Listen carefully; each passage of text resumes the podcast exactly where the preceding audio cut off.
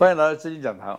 我们今天非常难得的请到香港企业家袁公仪先生来，呃，我们节目啊，谈谈呃他的反共的心路历程。袁先生好，曹健，谢谢你啊，啊、呃，有机会啊、呃、讲国语，向啊、呃、全世界听得懂国语的人讲话不容易，因为我呢每天都在做广东话的节目，可以有这么大机会跟大家讲一讲，很难得，谢谢，谢谢。是。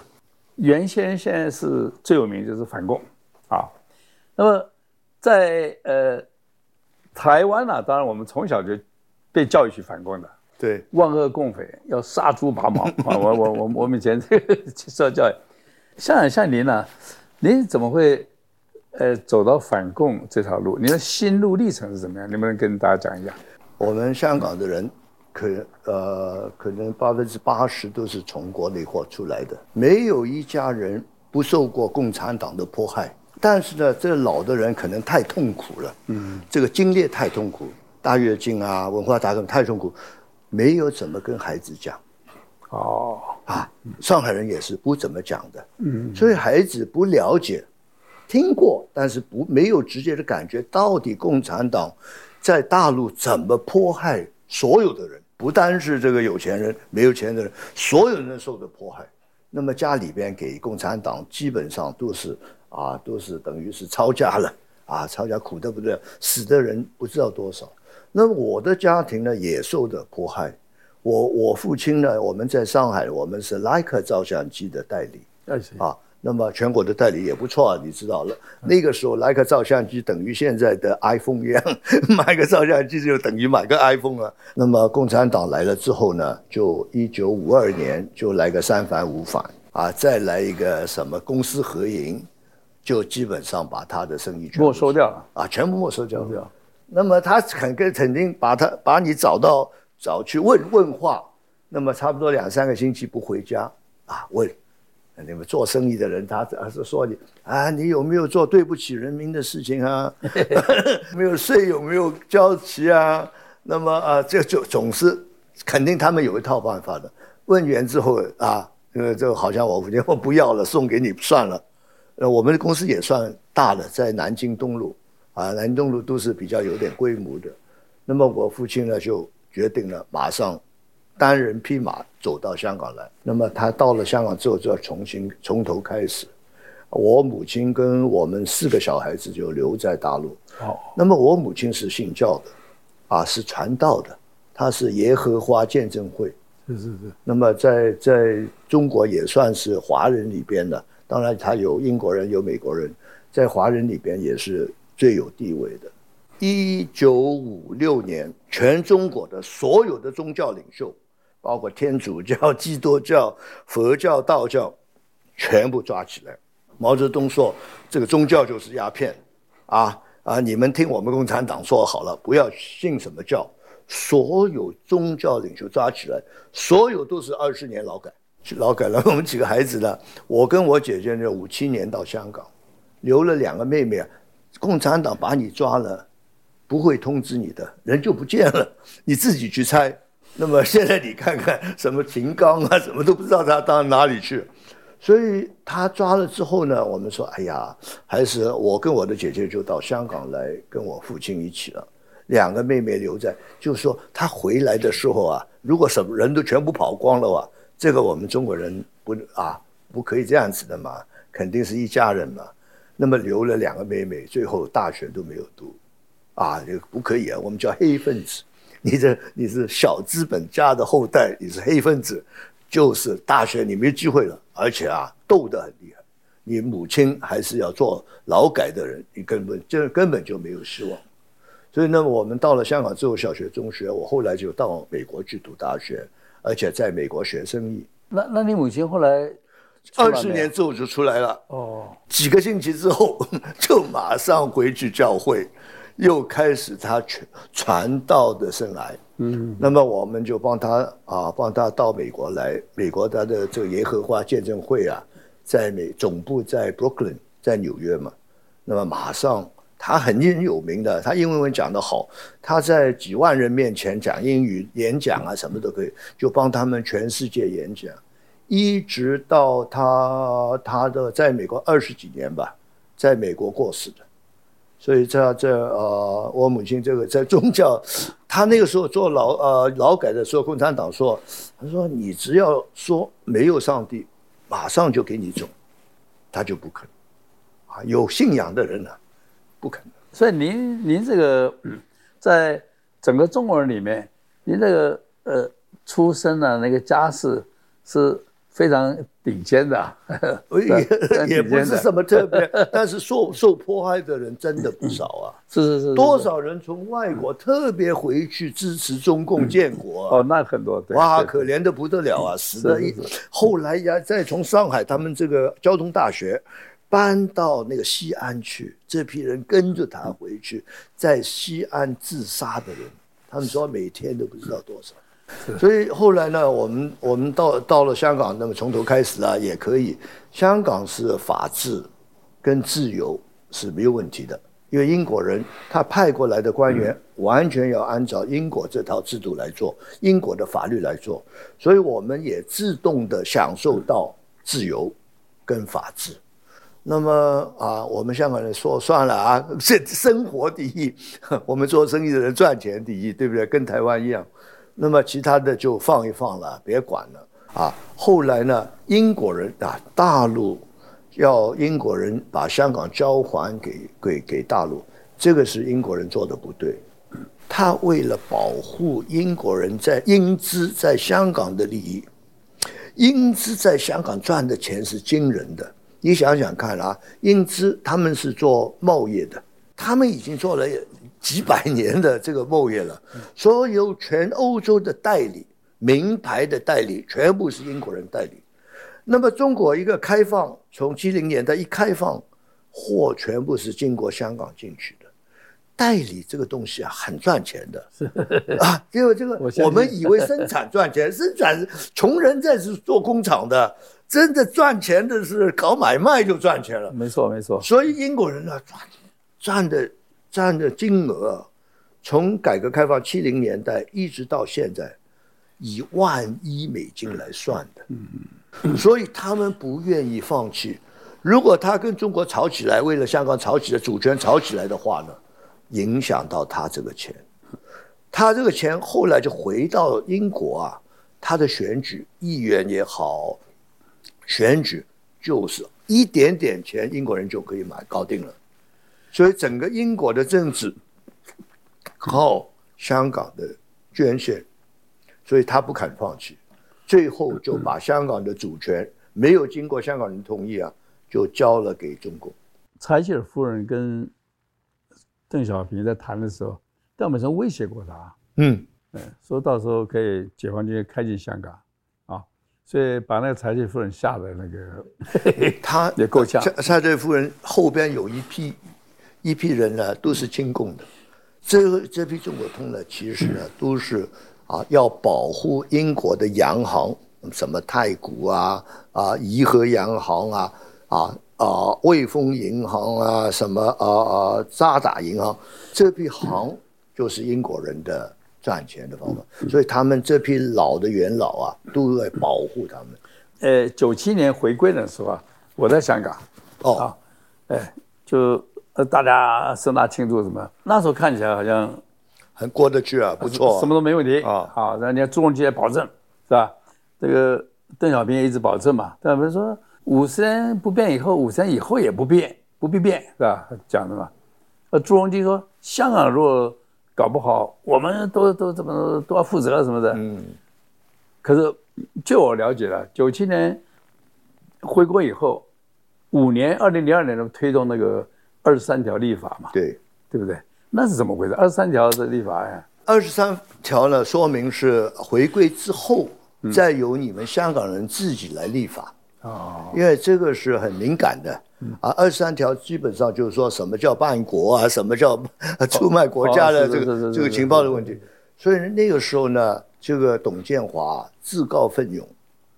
要表功嘛，对北京表功。他说：“哎，现在是时间了，二零零三年开始要立法的。那么怎么知道呢？香港人也有底线，这个底线就是说，你这个立法一定要经过立法会啊，不可以随随便便立法。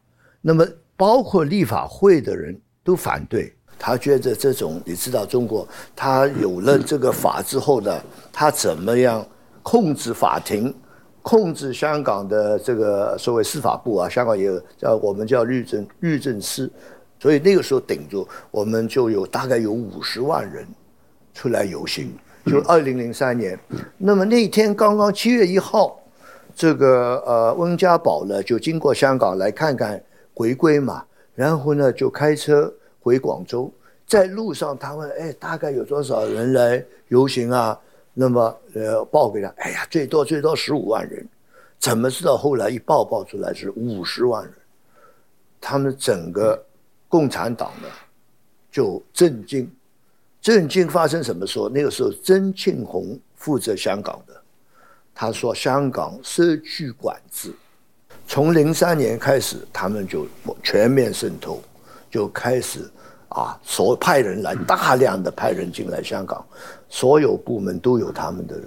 那么也不是马上的，差不多到了搞了差不多十年吧，嗯嗯，才把香港控制起来。那么原来在基本法里面答应香港零七年跟零八年有普选的，一个是立法会。”一个是特首，到了二零七零八年呢，他们找理由，啊，黄牛。啊，黄牛，黄牛，然后就给给点优待的条件给民主派，哎，我们给你这个特别的席位，你们的党可以拿多几个席位，他们就中计了，中计之后就推迟了五年，到后来到了五年，那个年轻人说，哎，怎么到期了还是没有补选呢？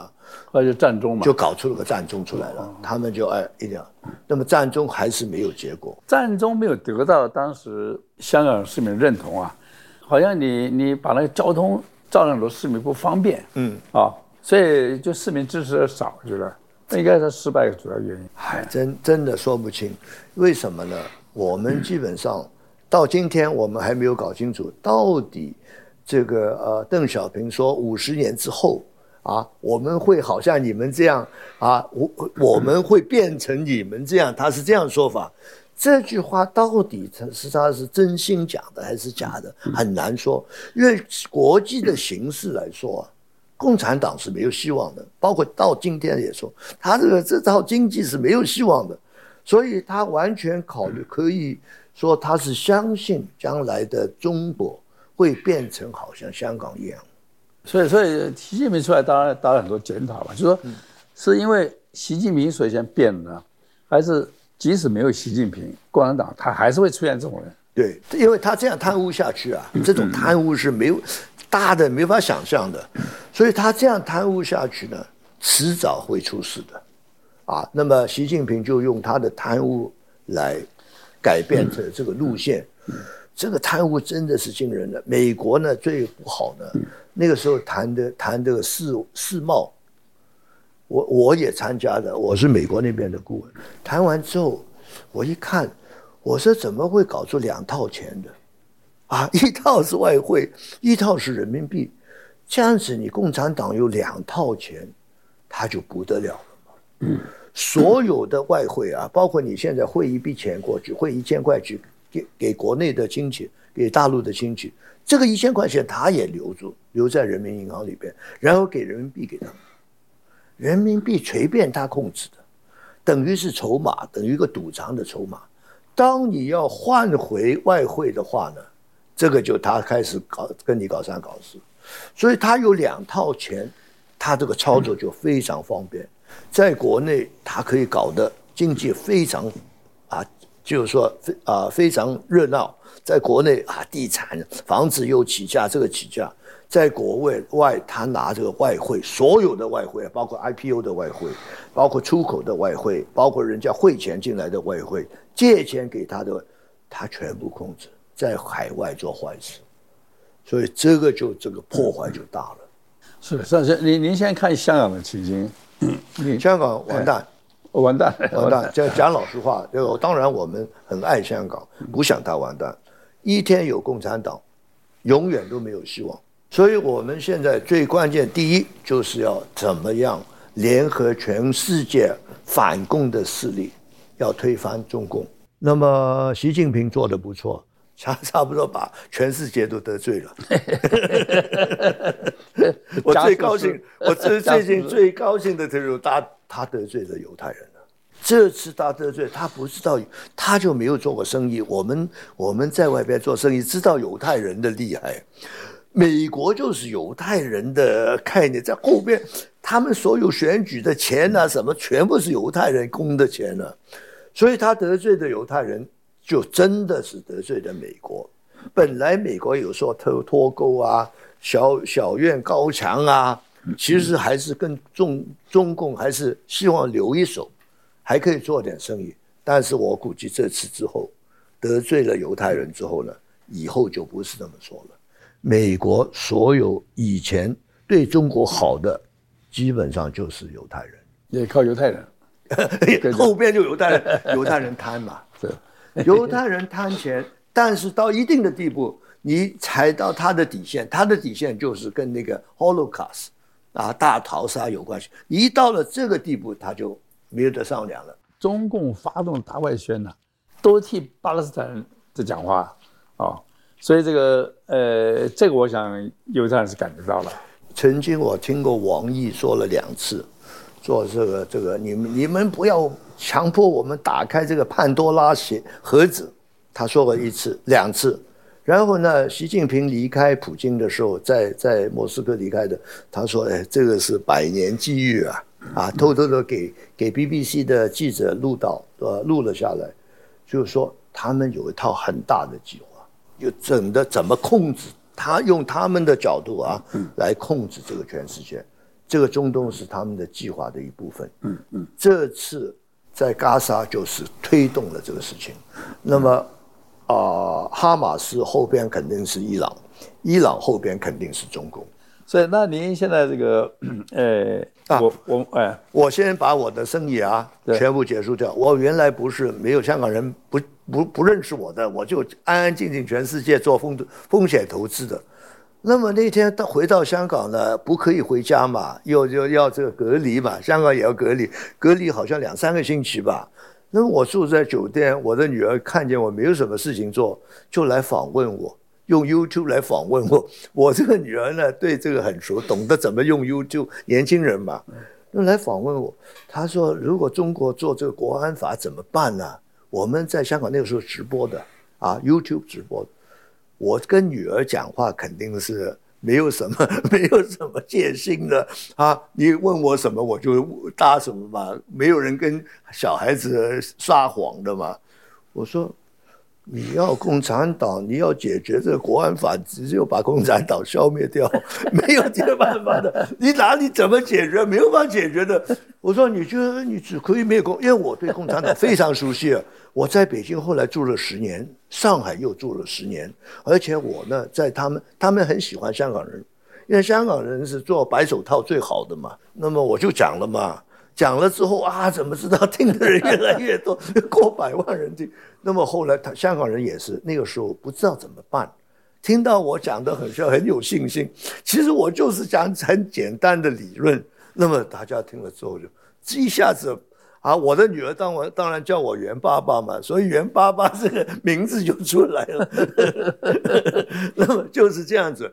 后来，啊，他把我留在香港留了两个星期。我说呢，我真的要帮香港，因为我们我们我我们一家人从上海给共产党赶出来，现在到了香港 又要给人家赶。